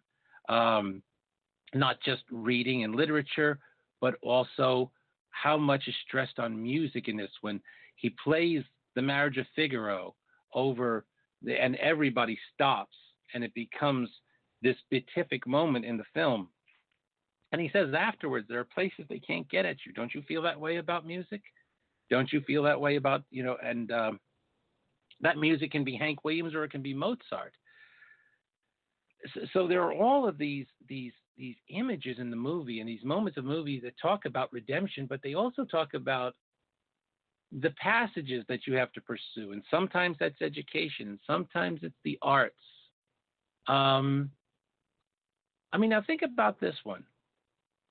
You know the scene where um, uh, they are showing Gilda uh, the Rita Hayworth movie, right? In prison, and Andy comes to Red and asks him to get uh, get him Rita Hayworth. You know, we find out later he's talking about the poster. Um, but he said he goes in and says, "Can you get me Rita Hayworth?" And Red says, "Yeah, it'll take me a couple of weeks, but yeah, I can get her." Um, well, that scene was shot in a room in the prison. Um, it wasn't the main chapel uh, room. It was it's a, it was a room in the upstairs of the prison, which is just called the Jesus Room. It was actually the Episcopal, uh, the I mean the Protestant chapel uh, at the prison, and um, the projection and and it's called the Jesus Room because on one wall there is this mural of Christ. And the projection booth is behind that wall.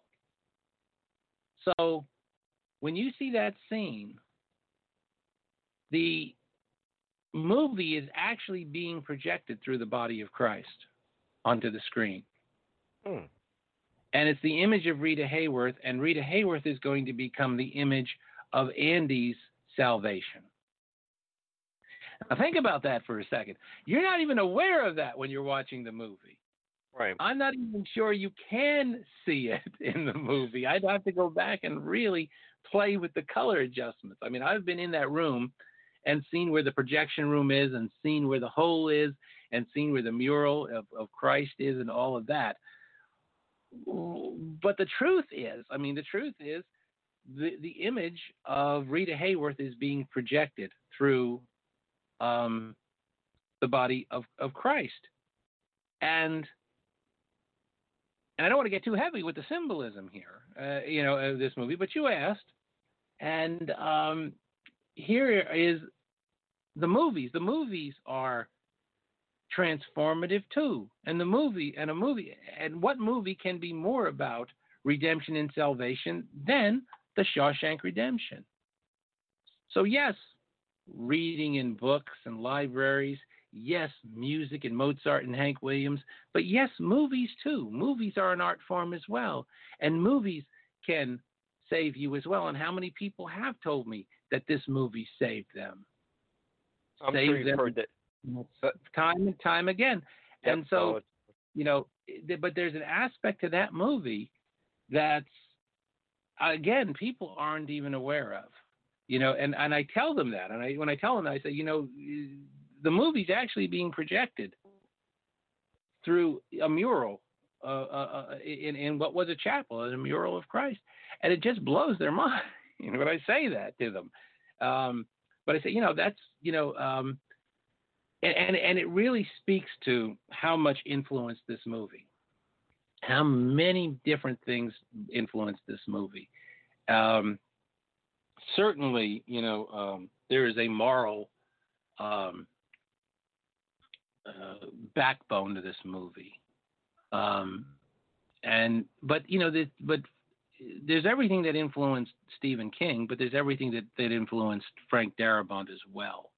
And one of Frank Darabont's favorite movies is It's a Wonderful Life.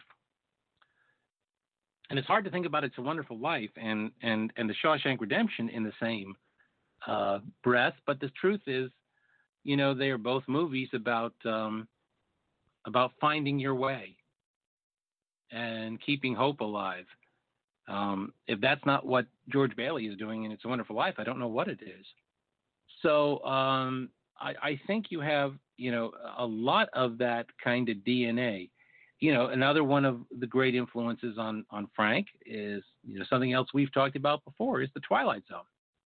Rod Serling in the Twilight Zone, or you know, uh, profound profound influences on Frank Darabont and his work. And Rod Serling is one of his heroes. So you know, you you also see that in the Shawshank Redemption, uh, the kind of uh, cautionary tale, moral parable that Rod Serling liked to tell. Mm-hmm. That very much informs uh, the Shawshank Redemption as well. So you know all of this, and you know you also go back to, you know, uh, you know that that all works on a very lofty level. What we're talking about, and it's all there. I mean, you know, it, it is all there.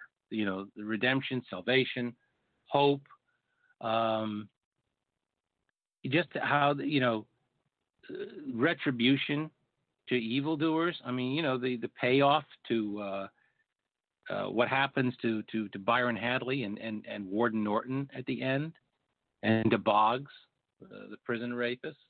Mm-hmm. Um, you know, bad things happen to bad people in in this movie. That's very much the Twilight Zone, um, where you know you tr- where evil people uh, walking around the Twilight Zone have a target on them, and they're going to get hit by a bolt of cosmic justice. So um, that's another you know aspect of this movie but then, you know, sort of leaving that kind of level behind and, and bringing this down to sort of the, you know, uh, the, the, the uh, a level that I where I do really do think it appeals is something we've talked about is friendship, and the slowly developing and deepening friendship between Red and Andy.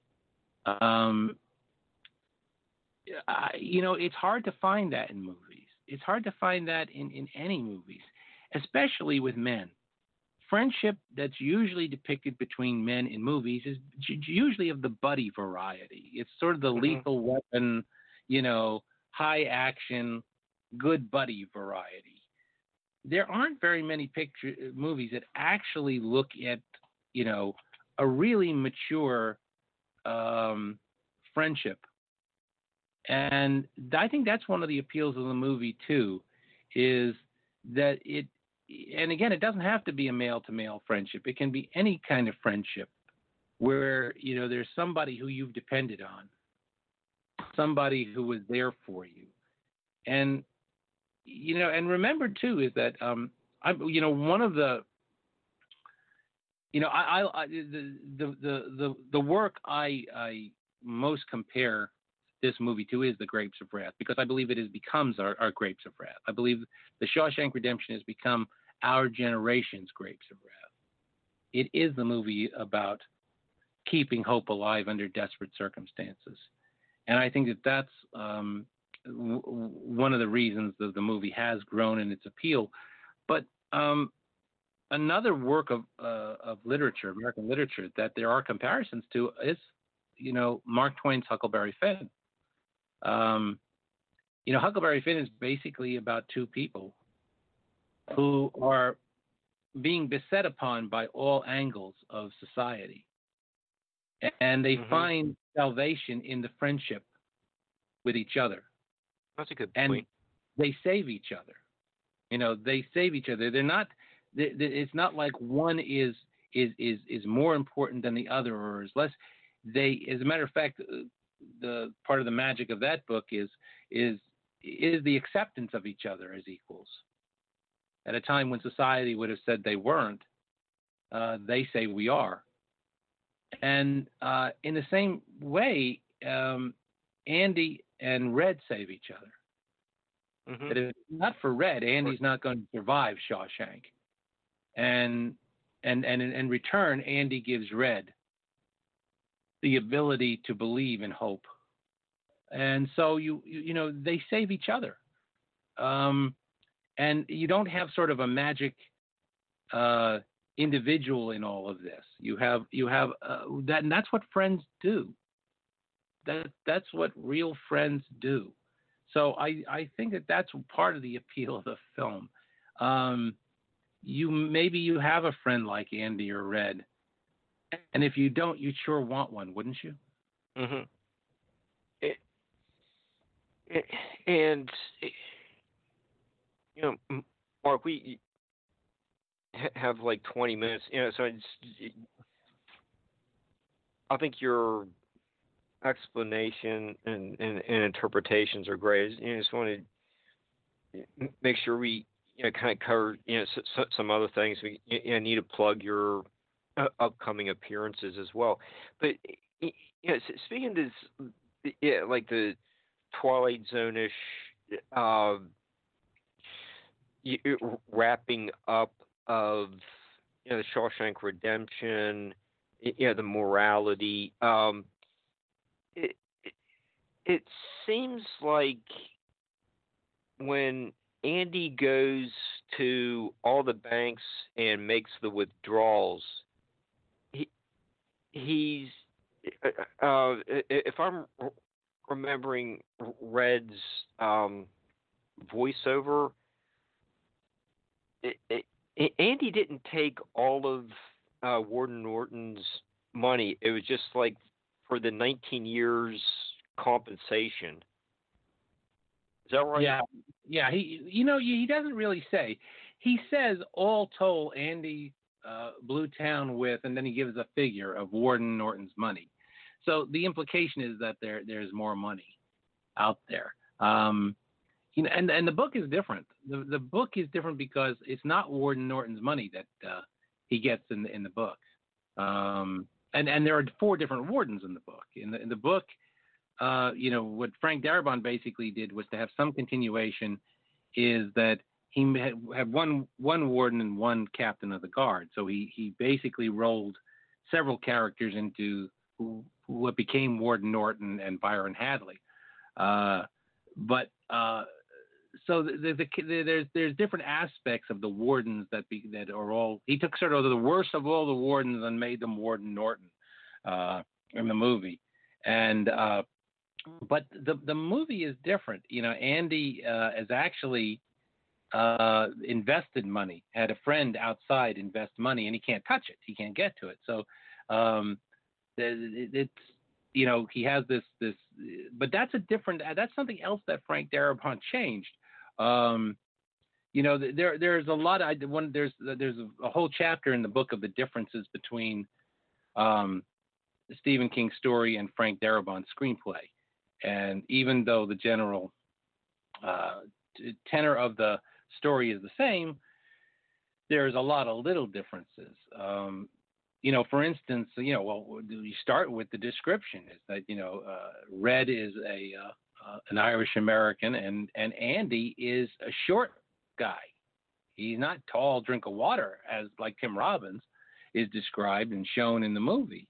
Um, also, Andy drinks in the movie in the book uh, twice a year. He on his birthday and I think New Year's. I can't remember. There's two occasions where he buys a bottle of bourbon from Red, and he only has like you know one or two drinks, and then he gives the the rest of the the bourbon to the other inmates to have.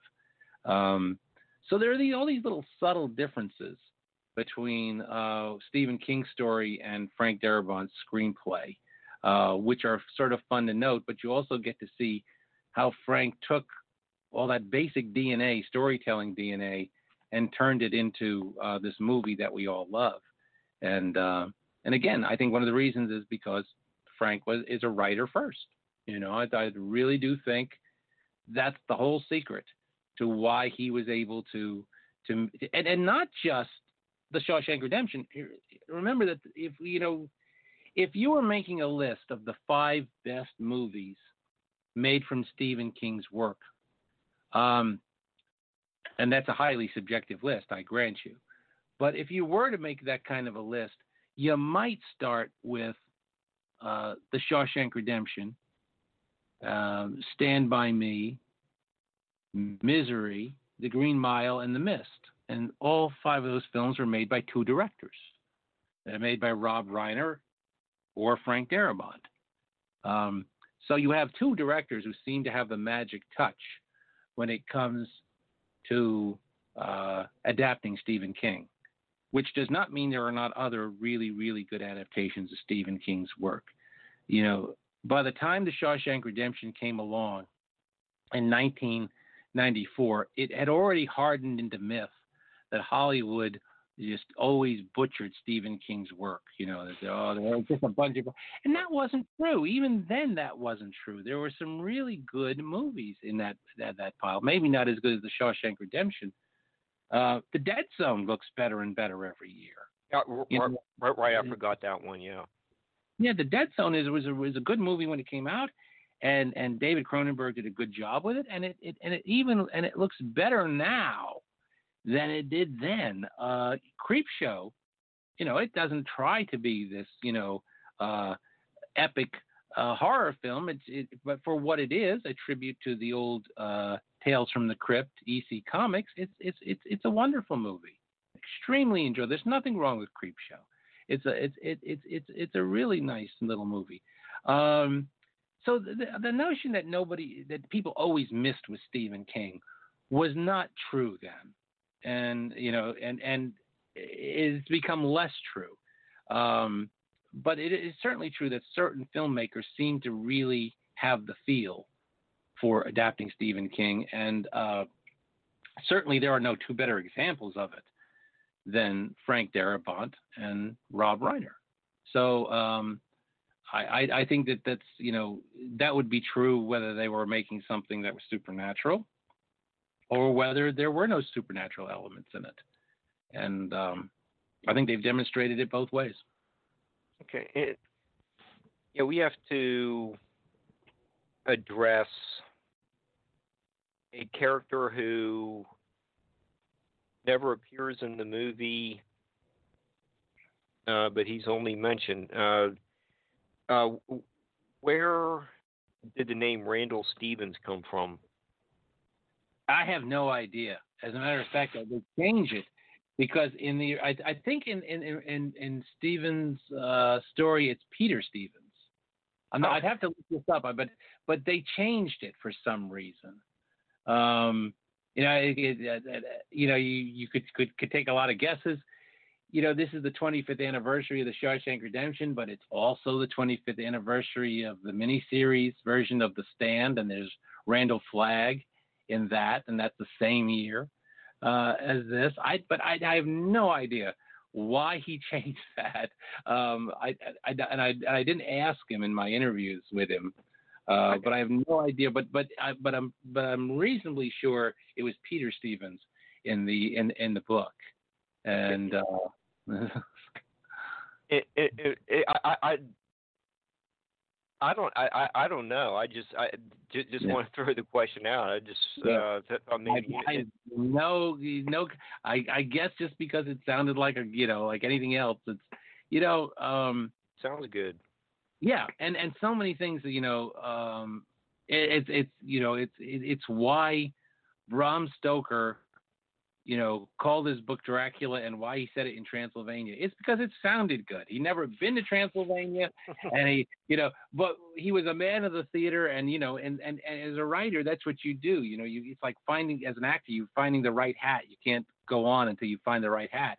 Um, you know, with with with a writer, it's the same way. Sometimes you know you just you'll you'll spend a day just trying to find the right name uh, for a character, and you know it's not right. You know, you know you you just you, you don't. It's it's right when it's right.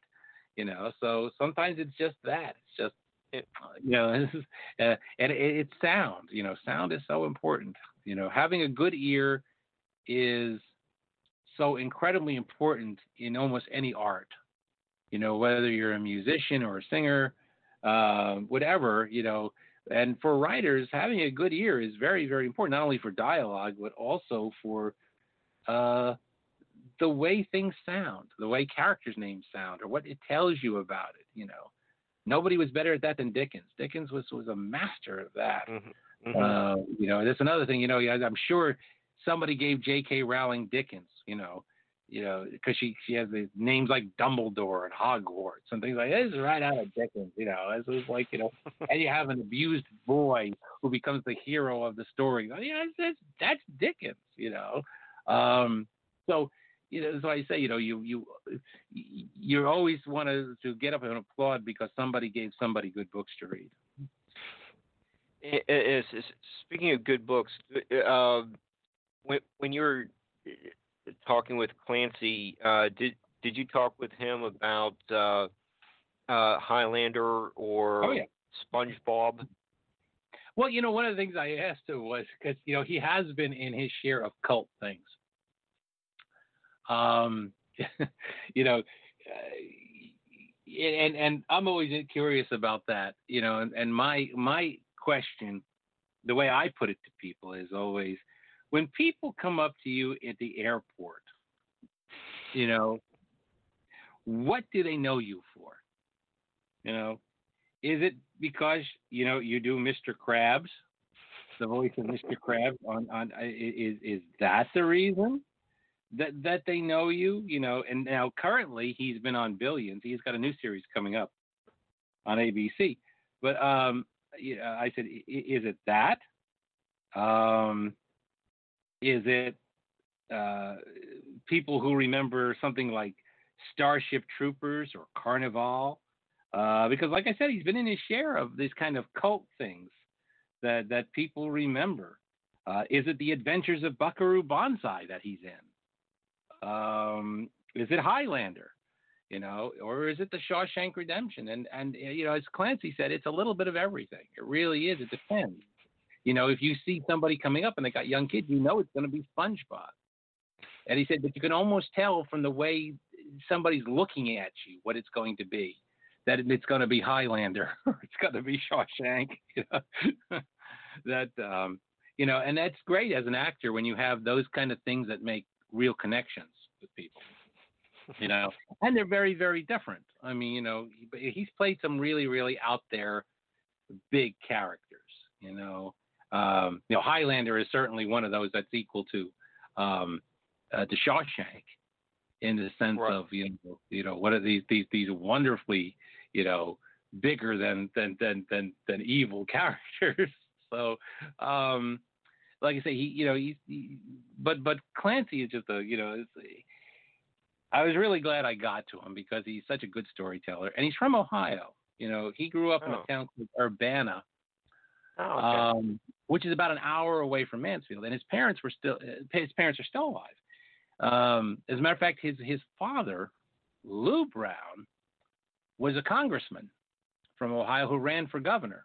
Uh, he ran for governor and lost. Um, so Clancy uh, and both his parents are still alive, uh, but he was, uh, you know, he was an Ohio boy. He, was, he grew up here, so you know he was. Um, he knew what Ohio summers were all about. He knew what this was, you know, and and he also because Urbana was like an hour away. It's not like he had to go home to see his parents on weekends or something like this. It was sort of like being able to come home and have that like boys clubhouse experience that he had when they were making the movie. So, um, you know, like I said, almost everybody I know had a had happy set had happy experiences on this on this film. Like, nobody said, you know, boy, that was terrible. I hated it. People remember the, like I said, the heat, not just the heat, but like you know, up at the prison, um, when they shot inside the prison, the heat outside was on a on a given day was in the 90s, and the heat inside the prison with the lights and everything soared up. So they were they were filming under you know really really you know uh, brutal uh, experiences, and then there were flies. The flies were really thick, so they had to leave the windows open to have some circulation. And when they did, flies came pouring in up there, and that ruined many a shot. So it was heat and flies that they were they were battling. So okay, and uh, you know, Mark, we're down to I don't know about five six minutes left. Um, yeah, um, you, you have you know some upcoming appearances. You know, plug your website, and you know we talk about that for a little bit, and you know call, call that a wrap for our special Thursday night edition of Nightlight. Sure. Well, I, I'm I'm doing several Shawshank talks here in Ohio coming up uh, next Thursday night, the the 19th. I'm at the uh, the Akron Summit County Library in downtown at, at seven o'clock, and then uh, on Saturday the uh, the the 28th, I'm at the Middleburg Heights Library up in Cuyahoga County at two o'clock. Um, and the following Tuesday uh, at seven o'clock down at the Parma Heights Library. These are all Shawshank uh, talks. And then on October 22nd, I'm at the Nordonia Hills Library. So if anybody's in um, uh, shouting distance of uh, Northeast Ohio and you want you're a Stephen King fan or a Shawshank fan, come on by and uh, we'll talk Shawshank. And then of course I'll be at the Twilight Zone gathering, um, in in Binghamton in in a couple of weeks. Okay. We'll get together there and talk talk, talk a little bit about everything. Uh, uh, Mhm. are, are you going to be uh, uh, presenting again? Yes, the- yes. As a matter of fact, um, my wife Sarah and I are working up a. Uh, last year, I did a, a talk about um, comparing Rod Serling and Mark Twain and the influences of uh, the influences that were similar between them in their work. And uh, this year, Sarah and I are working up something which is going to talk about Rod Serling and Charles Dickens. And uh, I think it's going to be fun. Yeah, that sounds sounds very interesting. The one, the uh, Rod Serling Mark Twain comparison uh, was r- really interesting with the um, uh, their uh, war careers and smoking. Oh yeah, and and and their and their personalities. The fact that they were both Type A personalities, and they they both were moralists in disguise. Just that Twain used humor and uh, Rod Serling used fantasy, but they used them in the same way, which was to be uh, were both uh, teaching moral lessons. Yeah, and uh, if if people want to get a hold of uh, the Shawshank Redemption Revealed, uh, then go to your website or a- Amazon. What? Oh, yeah, What- it's in the, it's in Barnes and Noble at this point, uh, so it's available at, at, at, at Barnes and Noble stores. It's available uh, through Amazon, and uh, in and um, I, like I said, and I will be uh, doing. A, a, I'll bring it with me. I'm going to bring bring bring copies of it with me to Binghamton. Um, uh, Anne Serling and I are doing a, uh, a Twilight Zone event at Elmira College uh, at the end of the month. Um, you know, so I'll probably be bringing copies there. So you know, I'll be I'll be out and about wherever I go. I take uh, I take the books with me. They don't do any good sitting at home, so they're in the trunk of my car. So Yeah.